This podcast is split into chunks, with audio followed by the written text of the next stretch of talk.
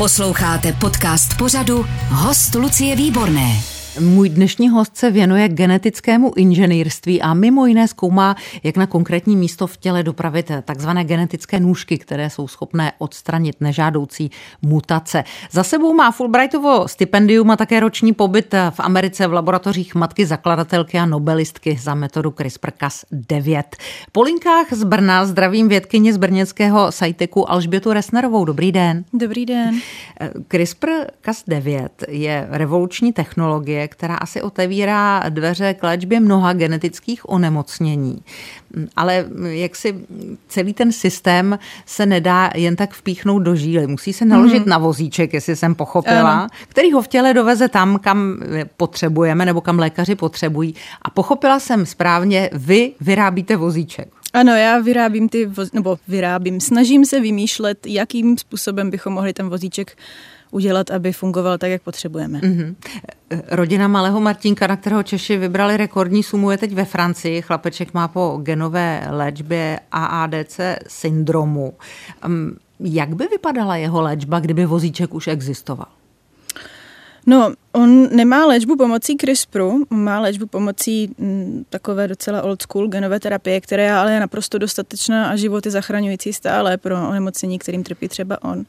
Ale kdybychom se bavili o CRISPRu, tak uh, Martinkovi by se mohl ten CRISPR píchnout naložený na ten vozíček a ten vozíček by dopravil ten CRISPR do mozku, do neuronu a tam, kde je potřeba. Mm-hmm. Do mhm. těch buněk, do kterých je potřebujeme dostat. A zrovna u toho mozku je to těžké, protože tam je ta bariéra, Eh, veliká, která zabraňuje tomu, abychom třeba, aby třeba viry nebo bakterie se dostávaly tak snadno do mozku a ta bariéra je právě bariérou i pro jakýkoliv vozíčky, takže ty vozíčky musí být velmi dobrý, aby se dostali do mozku. Když jsem se tomu snažila laicky porozumět, tak jsem pochopila jedno jediné. Co onemocnění, to jiné autičko. Je to ano, tak? nebo, nebo ano, ano, prakticky ano, Jo, máte pravdu. Dobře, a teď vás teda poprosím o vysvětlení. Těch vozíčků? No, jasně. Pro, proč vlastně na, každý, mm. na, mhm. každý, na každou vzácnou chorobu nebo na každou chorobu, na které se třeba teď aktuálně pracuje, potřebuju jiné autíčko? Protože každá choroba um, je způsobena jinou mutací. To znamená, že my musíme vytvořit ten CRISPR tak, aby stříhal ty geny, které potřebujeme, aby, aby opravil třeba ty mutace, které způsobují tu danou nemoc a potom ta nemoc se nachází v nějakým, v nějakým orgánu, který, do kterého potřebujeme ten CRISPR dostat. Nebo třeba v krvi, potřebujeme ho dostat do té lymfocytu, takže musíme ten vozejček cílit na ty té lymfocyty. Ale zatím tohle je jakoby hudba budoucnosti, ale já doufám, že docela blízké budoucnosti. No, ono taky, co onemocnění, to jiná blízká budoucnost. Ano, ano. Pochopila jsem, že třeba u e, lidí, kteří e, jsou hluší, mm-hmm. by to mohlo být v úvozovkách relativně docela brzy. U té dědičné hluchoty si myslím, že ano, ale zároveň um, my už máme onemocnění, který se dá léčit CRISPRem. Na konci minulého roku bylo schválena, um, schválený CRISPR jako léčba pro sepkovitou anémii, první ve Velké Británii a potom ve Spojených státech, což je obrovský úspěch ale um, ta metoda, kterou se opravují ty buňky u sepkovité anemie, je jiná.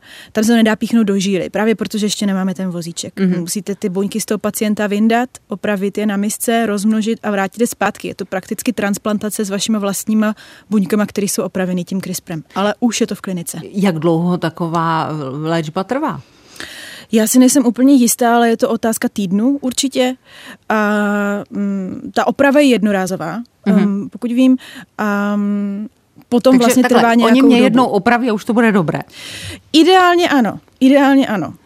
Ideálně ano. Já nevím, kolik těch uh, transplantátů se tam dělá u té srpkovité anemie, ale ideální je, aby se to prostě udělalo jednou a hotovo a pak čekáte nějakou dobu, než vám to jako naběhne ten efekt, že jo? To ale znamená, jako u těch lidí, co to mají, mm, tu, tento druh chudokrevnosti, tak vlastně eh, poměrně delší dobu dožití, lepší životní podmínky a tak dále a tak dále. Rozhodně je to kurativní léčba. Mm, u sepkovité anemie se lidi dožívají zhruba 48 let věku, záleží muži a ženy to mají trochu jinak, ale je to velice těžké onemocnění, mm, tam jsou obrovské bolesti.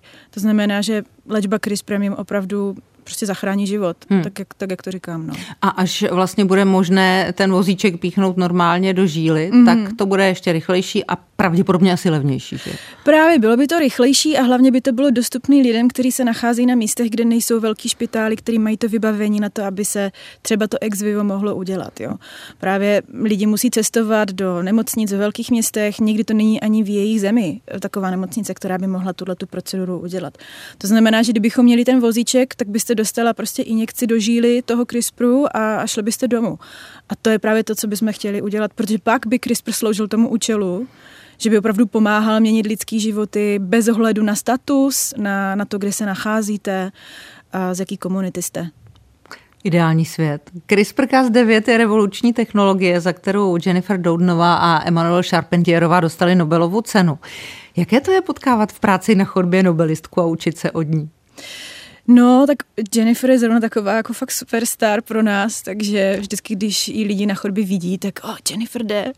Jakože fakt je to docela sranda, ale já jsem měla štěstí jakoby eh, se s ní bavit párkrát a ona je hrozně jako hodný člověk a velmi naslouchá a dávám najevo, že, že jako je to skvělé, že tam jste a že je hrozně vděčná, že má tým lidí, kteří pracují, pracují dobře, jakože fakt je jako velkou, velkým příkladem, podle mě. A není to jenom taková ta americká zdvořilost, ona to vážně ne, tak ne. myslí.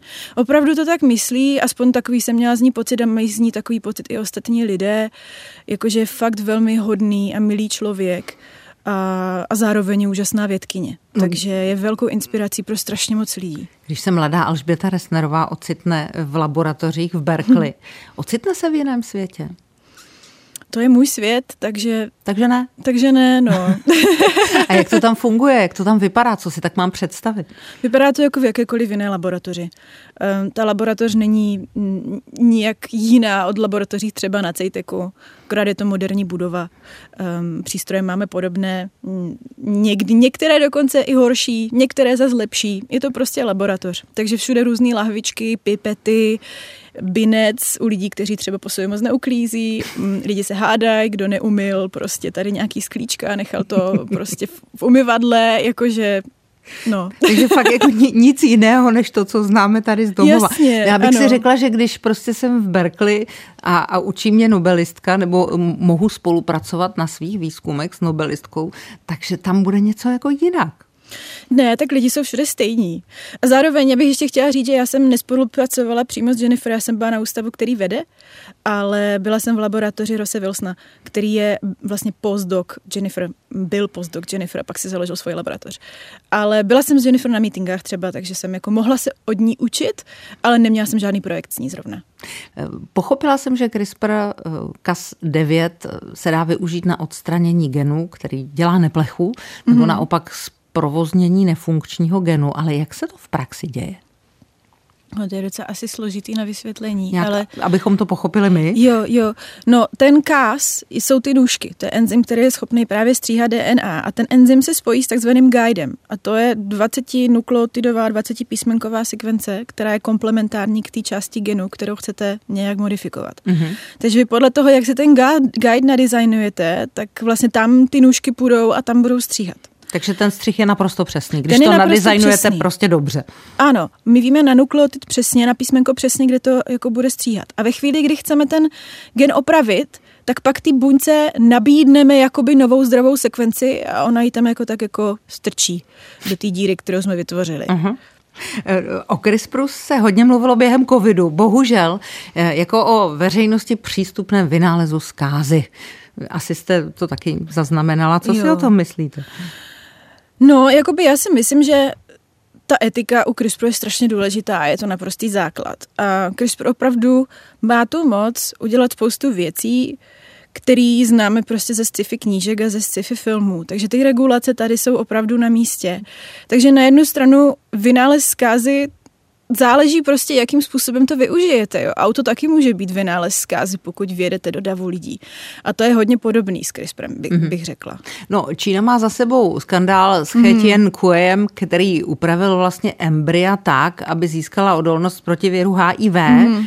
holčičky mají rezistenci na ten virus, taky přijímají vylepšenou inteligenci. To se ještě neví, ale je to jedna z možností. No. A potom se taky něco výrazně nepovedlo, že jo?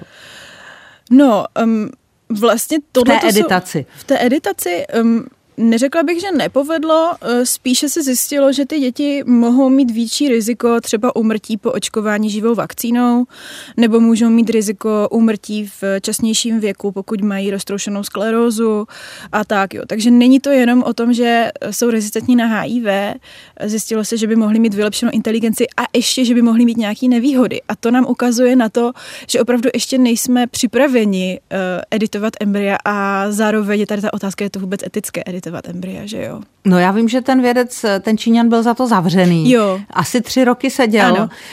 Prý nedávno ho pustili a poskytl nějaký rozhovor. Dostala se, jste se k tomu, říkal něco? Jo, jo, dostala jsem se k tomu, ten rozhovor je velmi strohý a odpovídá velmi jako krátkými větami, jednoslovně, vlastně nic moc z toho si nemůžete vzít a je to celé docela divné, ten rozhovor.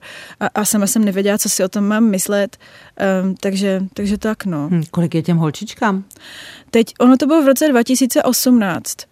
A já nevím, kdy se přesně narodili, ale bude jim něco kolem pěti let, pokud dobře počítám. A, a nevíme, co s nimi je. Nevíme.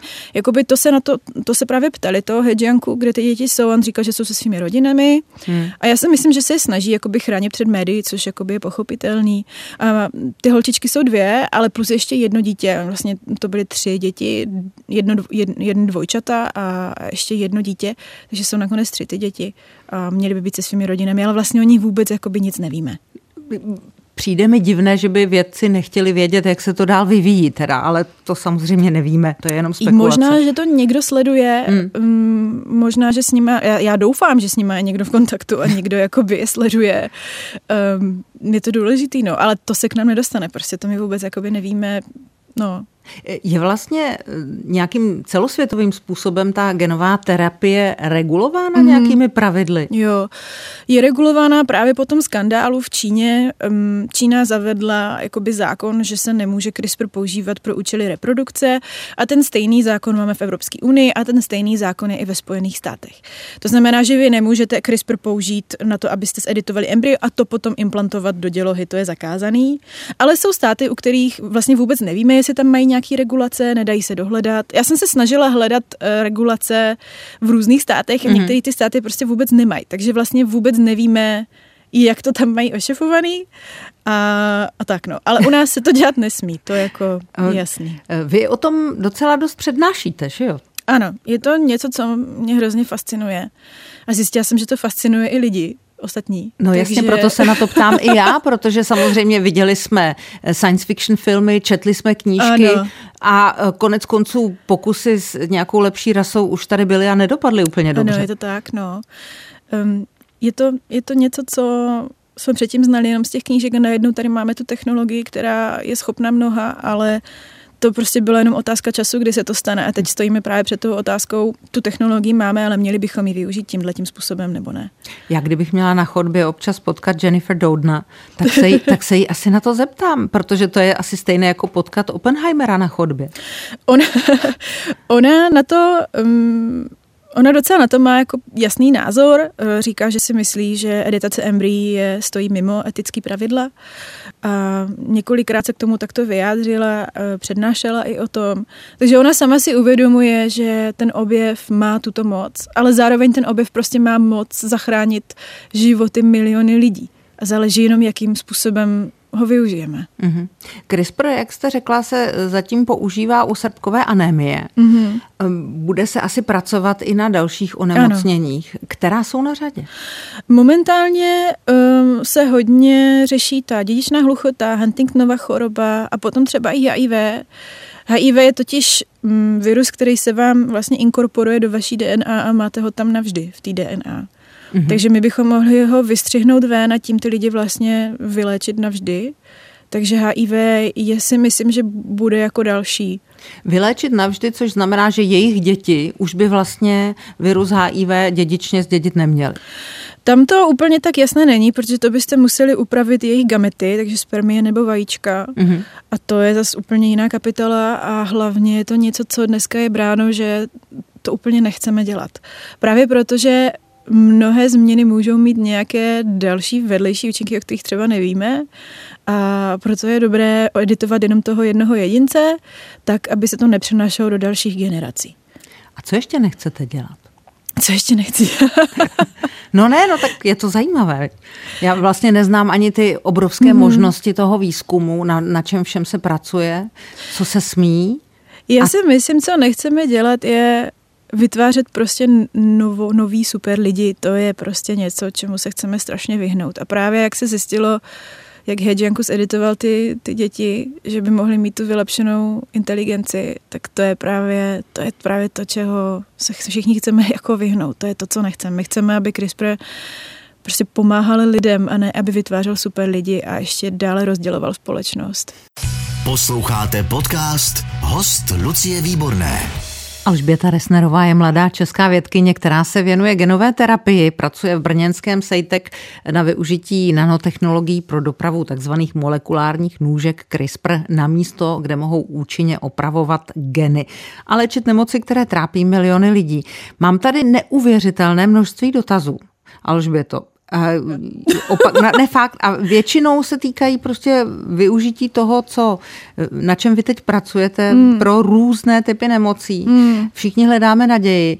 Ano. Je tady mnoho otázek, jestli by CRISPR mohl být řešením pro ženy s mutací BRCA, které vlastně způsobují karcinom prsu. Hmm, já si myslím, že teoreticky ano, ale nevím, nevím, jestli na tom teďka někdo dělá, ale vlastně jo. Ale vy jste, bychom... vy jste dělala na rakovině, ne? Jo, ale ne BRCA, mm-hmm. já jsem dělala na něčem jiným. Ale myslím si, že jo, protože ve chvíli, kdy máte dobrý dopravní systém, který bude schopný ten CRISPR donést na to místo, což v tomhle případě jsou vaječníky, reproduktivní orgány a prsa, tak by to mohlo hrát roli, jako by ta terapie tím CRISPRem u BRCA. A mě upřímně, mě často píšou lidi e-maily, jakože můj syn má tady tohleto onemocnění, moje dcera, jako mohli byste nám pomoct těch lidí, kteří hledají naději, je strašně moc a je to, úplně mi to trhá srdce, jako by číst ty příběhy těch lidí, kterým umírají třeba děti a zatím ještě pro ně není žádný řešení. Hmm. Tam by CRISPR jako mohl pomoct, ale právě spoustu um, méně častých onemocnění nikdo moc neskoumá, právě protože je třeba jenom 10-20 lidí na světě. Jasně. A tam je to prostě, tam je to horší, no. Tam ti lidi bohužel ještě budou asi čekat díl, než lidé třeba s Huntingtonovou chorobou nebo dědičnou hluchotou, kde těch lidí je prostě obrovské množství. Mm-hmm. Vy jste zmínila tu srpkovitou anémii a HIV, na kterých se vlastně v současné mm-hmm. době pracuje. Ehm, to jsou nemoci v chudých, možná i menšin, které třeba ano. na léčbu nemají ano. úplně peníze. Je to tak. Ale pak jsou tady nemoci bohatých prostě Evropanů a Američanů, kteří ty peníze mají. Mm nemůže se stát, že prostě vám investoři řeknou, ne, prostě věnujte se radši tady tomu, protože eh, za to dostaneme lépe zaplaceno.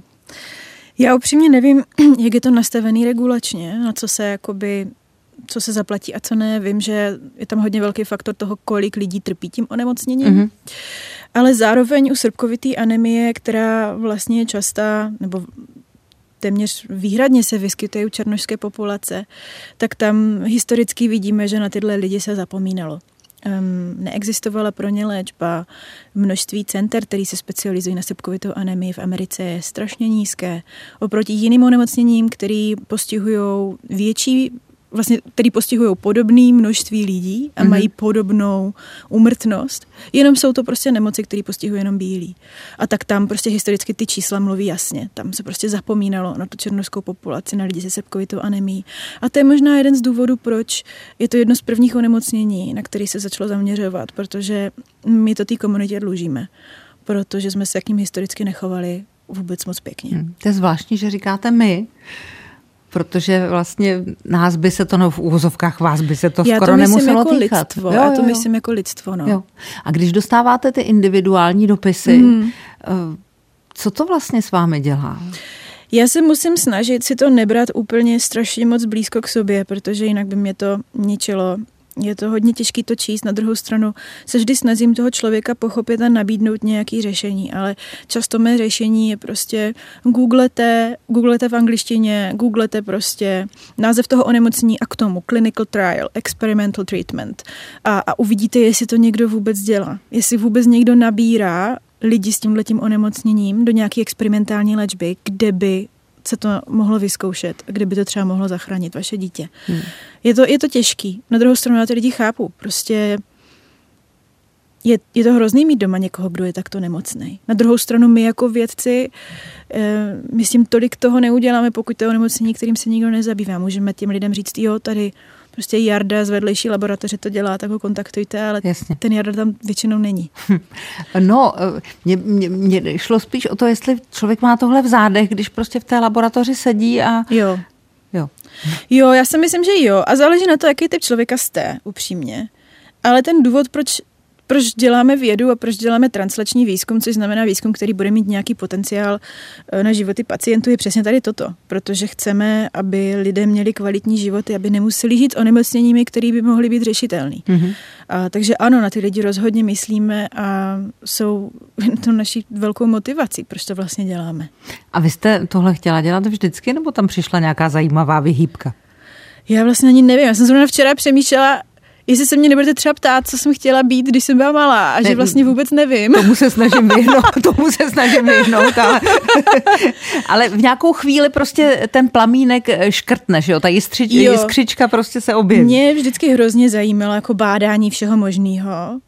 A takže jako by ten vědec ve mně vždy byl. Mm-hmm. Ale to, jak jsem se dostala ke genové terapii, to vím úplně přesně, protože během svého magisterského studia jsem vlastně v svoji magisterskou práci, svoji diplomku dělala v laboratoři, kde se právě zabývali CRISPRem. Vy jste byla v Berlíně, že? Ano, ano, v Berlíně. U Klauze Rajevského a tam jsem pochopila, jak obrovskou moc to má, jak je to vlastně úžasný nástroj a tam mě to strašně chytlo a od té doby si myslím, že to je něco, co bych fakt chtěla, chtěla dělat dlouhodobě, možná na celý život, nevím, vidím v tom jakoby obrovský potenciál a je mi to strašně blízký, ta technologie. Já se tady probírám těmi dotazy a nevím, jak s tím naložit, protože jich je hodně, ale eh, v podstatě se lidé ptají na různé typy chorob. Tak já je budu číst Nejde. ne, já je budu číst a vy budete říkat, nevím, na tomhle se pracuje prostě a tak Ale dále. já zase nevím úplně všechno. Já nemůžu mít takový pojetí o tom, která laboratoř na světě dělá tuto nemoc. Těch nemocí je prostě tisíce. tisíce. Hmm. Já jako nevím. To já bych musela tady mít Google a vždycky jako zagooglit Rozumím. a říct vám, tak tohle dělají ve Španělsku. Takže ani roztroušená skleróza, která je poměrně hojná, ani amyotrofická laterální eh, eh, skleróza, nevím. Tam je problém v tom, že je, jsou genetické onemocnění, které jsou způsobené mutacemi v různých genech. Mm-hmm. Nebo těch mutací je tam prostě víc. A ve chvíli, kdy je tam těch mutací víc, tak to samozřejmě opravuje hůř.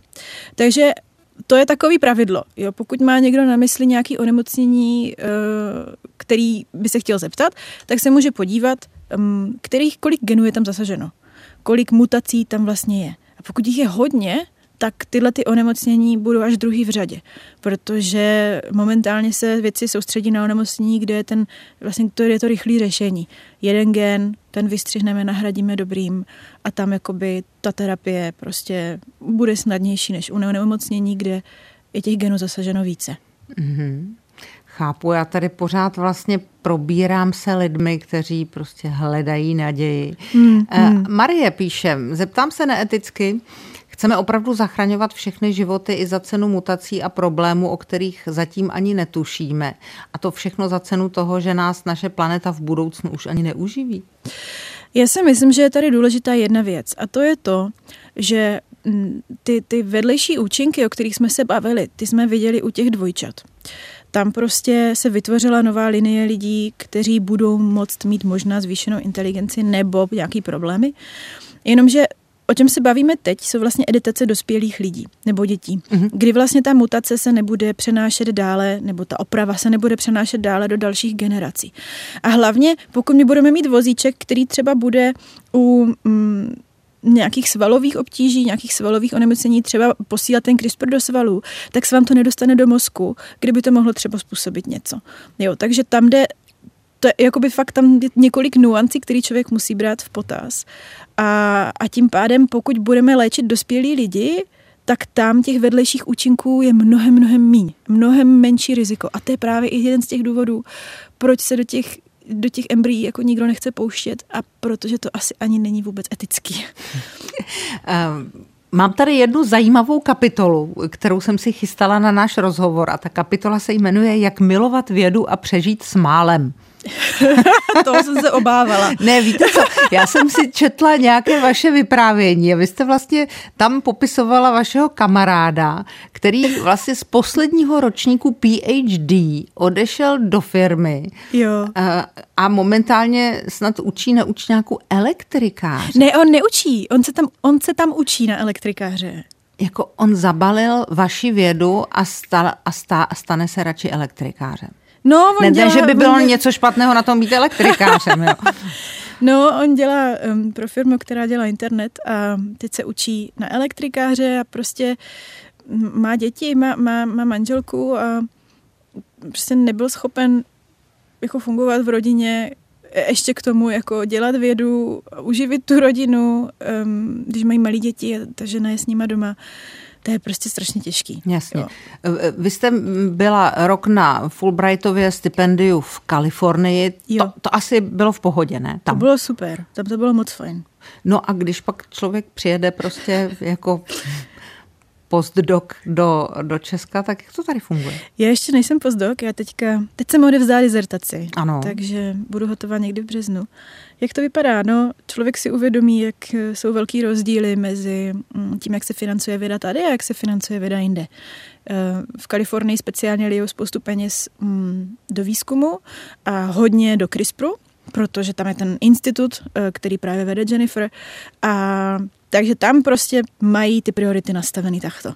Mm-hmm. Tady ty priority takhle prostě nastavený nemáme. Navíc ještě dělali škrty v rozpočtu na vědu a na výzkum, takže tady ta situace je opravdu velmi, velmi špatná. Rozumím. Já jsem dokonce četla, že jste přemýšlela o tom, jestli nepřijmete místo pokladní v nejmenovaném řetězci. a teď jako, je to, to byl, prav, je to pravda nebo to byl for? To byl jako for. Na druhou stranu, já jsem se sem vrátila, můj plán vlastně bylo si tady udělat krátkýho pozdoka. Ehm, stále si myslím, že potřebuju jít ještě do zahraničí na dalšího pozdoka, protože tady ty vozičky nikdo moc nedělá v Česku a ráda bych se ještě naučila více od lidí, kteří jsou experti v tomto oboru. Mm-hmm. Takže můj plán byl tady zůstat na pozdoka nějakého kratšího a mm, tady ještě pracovat a tak nějakým způsobem jako vrátit rozvíjet to tady, vrátit to, že mě poslali do té Ameriky, že jo, a tam jsem mohla nabít zkušenosti, vrátit to tady té české vědě. Bohužel ta situace je teď tak špatná, že spoustu laboratoří si nemůže uh, dovolit nabírat nový pozdoky. A moje situace, když budu úplně upřímná, je taková, že nejspíš budu mimo obor teďka než, eh, než odjedu. Jen to jsem nechtěla slyšet, ale. No, no. Jako já, Počkejte, jako... co mimo obor? To budete hlídat někomu děti, nebo? No, jako, no. prostě ta situace je teď fakt jako těžká, jo, a, a laboratoře na tom nejsou moc finančně dobře, hodně se propouštělo, spoustu laboratoří si prostě nemůže dovolit nabrat dalšího pozdoka. Rozumím. No a, a prostě tak to je. A, kdy, a kdy odjedete? To já ještě nevím. Jo, a víte, že lidi nevím. jako vy by neměli odjíždět z téhle země? Jo, uh, jo jenom, že tady je jde o to, že pokud já budu chtít dělat ty dopravní systémy pro CRISPR, mm-hmm. tak se to musím někde ještě dále naučit. Já jsem jenom PhD student. Jo, takže já ještě potřebuji mít pozdoka ze zahraničí, kde se toho naučím více, kde tady v Česku, kdybych chtěla zůstat teď tak, jak to je, tak bych musela dělat něco jiného nejspíš. Nemohla bych se zabývat těma dopravníma systémy pro CRISPR, protože tady to bohužel moc lidí, nebo já o nikom nevím, kdo by to dělal. Hmm. A z, už vůbec ne na takový úrovni, jako to třeba bylo v tý, bylo v té Americe. A do Berkeley se nemůžete vrátit? Uh, i, tam jsou vízové pravidla, které musím um, dodržet. dodržet, takže momentálně nedostanu pracovní víze zpátky do Berkeley. Ale já bych ráda uh, pracovala v této oblasti a v tomhle poli. Ráda bych vytvářela ty dopravní systémy. A proto, abych to mohla dělat na špičkový úrovni, tak ještě potřebuju odjet někam a tam se to pořádně naučit.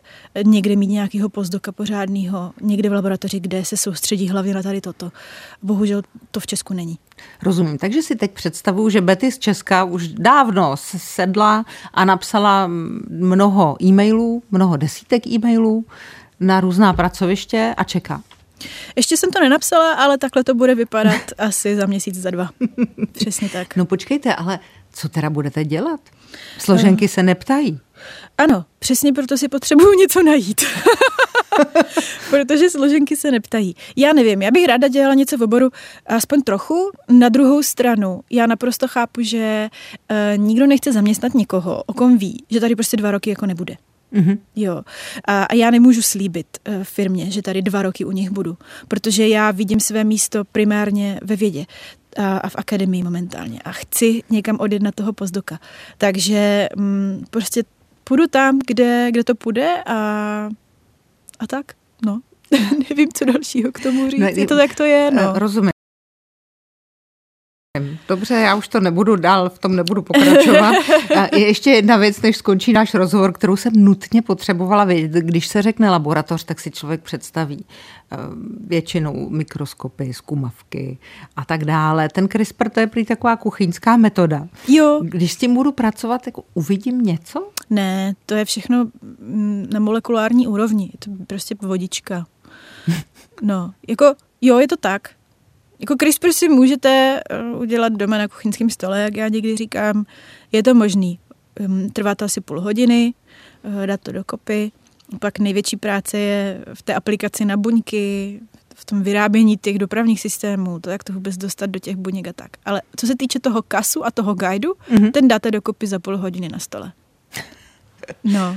Eh, no, tak přeju, abyste to nemusela dělat doma na stole. Jo, to, Už vůbec to ne na svém kuchyňském stole.